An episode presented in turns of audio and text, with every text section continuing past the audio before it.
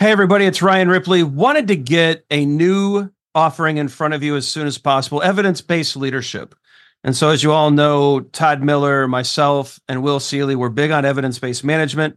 We want to apply it to the leadership space. We all know that modern managers face complex challenges every day. You're juggling a lot of needs your direct reports, your stakeholders, your customers, they all need constant attention. What we want to do is help you manage that. We want you to use information and data to make good decisions around all of these areas so that we're delivering the right thing at the right time for the right customer. And we know that we're doing that because we're using data and evidence to validate all the things that we're doing. And not only that, we're not just looking at value, but we're looking at our capabilities as an organization.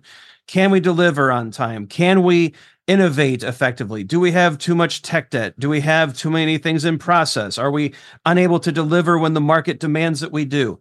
We look at all of these things with evidence based management. We merge that into a leadership uh, mindset and lens, and we enable you to make new and better decisions repeatedly based off of the data that you're collecting within your organization. It's exciting stuff. We hope you can join us. Visit agileforhumans.com forward slash EBL course. Join us in one of these offerings. We think you're going to love it. Hope you can join us. Use Agile for Humans, the number four to take another 15% off of this course. And uh, we can't wait to see you there.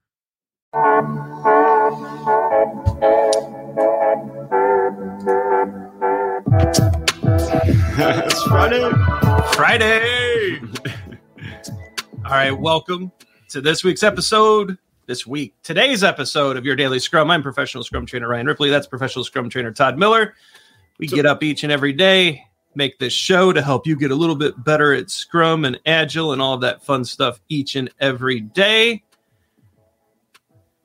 What are we talking about today? You know what we should talk about, Todd? We should talk about our community. Mm-hmm. Speaking of getting better and leveling up, community.agileforhumans.com. Lots of really smart people out there, far smarter than Todd and I, helping each other get better, answering questions, looking at case studies. A lot of cool things going on. Get out there. It's free. Why aren't you there already? Be sure to like and subscribe. We're almost to 8,000 subs at 10,000 subs. It's merch. We're getting close. The numbers are rocketing up. We're getting close. Keep sharing the show. It's working. Today, Todd, we we we get this question. Don't call me Warren, Dot. Sorry, Todd. It lagged. Thank you. Okay, now we get this question. Okay, Continue. Dot. Here we go. Continue. All right, Todd. Thank you. We get this question a lot in classes. I apologize. We get we get this a lot people ask us about the right way, the best practice, you know, the one true way to mm-hmm. agility, right? And I thought, why don't we just address this head on? Let's talk about this. Mm-hmm. So, Todd, what is the one true way to agility?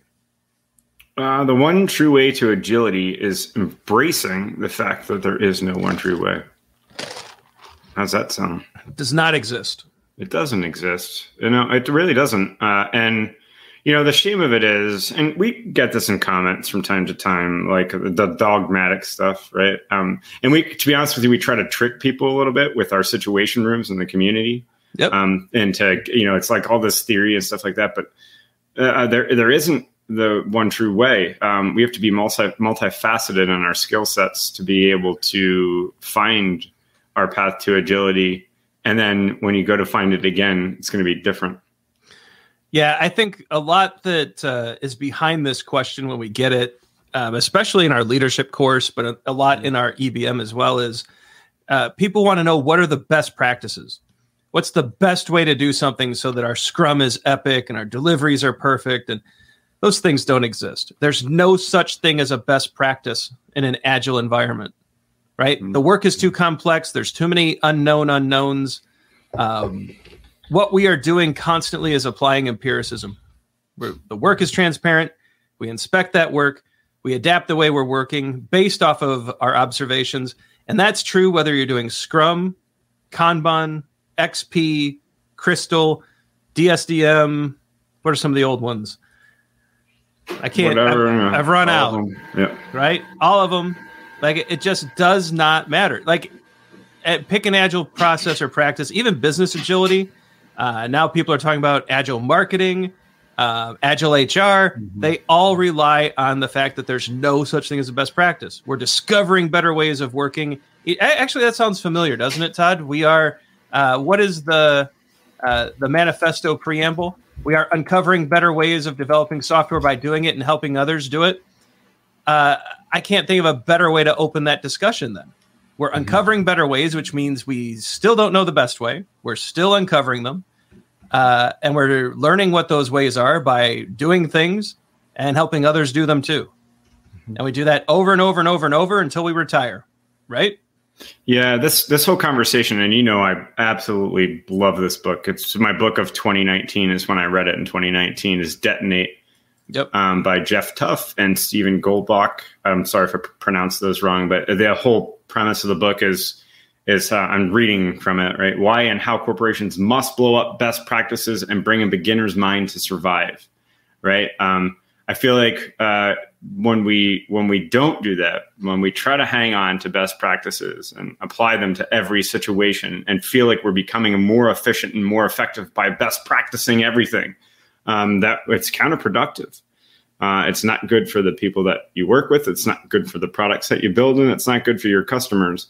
Highly recommend that you check out that book. I can't talk about it uh, enough. So yeah, we'll put a link in. Uh, we'll put a link in the description to detonate so you all can check that out. Uh, but yeah, there's no one true way. There are many paths. They all they, they many of them intersect. They all don't go to the same place. The idea here is we're using agile methods and practices and ideas to discover what's good enough today so that we can keep working tomorrow. And we do that over and over and over. It's con- it's constant inspection and adaptation. No best practices, no one true way. No one practice fits everywhere 100% of the time. And that's the rub of it. That is the rub of it. All right. This is the way. Like and subscribe. Maybe we'll do something with that next week. We, have we've, we've got some toys. We'll see if those break out. Like and subscribe. Hint, Don't miss hint. any follow ups. Yeah, hint, hint. The Grogu yeah. child's in the background. yeah. Um, I've always wanted to write a Rancor. Anyways, like and subscribe. Never miss an episode. Leave us our, leave us questions in the comments. What do you think? We'd love to know. We love interacting with all of you. We try to answer as many comments as we can. We try to turn as many questions into videos as possible. End screen time. Check out the socials. Right, like and subscribe. We're almost to ten thousand. We almost have merch. Uh, some videos are going to pop up here in a moment. The algorithm thinks you'll like them. We do too. For Todd Miller, I'm Ryan Ripley. Go forward, do some great Scrum Agile things. Actually, just let's work on getting a little bit better each and every day. And eventually, I think we just get there. We'll see you next week. And uh, until then, be well. See ya. Hey, it's Ryan. If you're enjoying this show and want to take a deeper dive into Scrum with me and Todd, check out agileforhumans.com forward slash training. Be sure to also look at the show notes to subscribe to our newsletter, get a copy of our book, Fixing Your Scrum, and learn more about working with us at Agile for Humans. Thanks for listening and scrum on.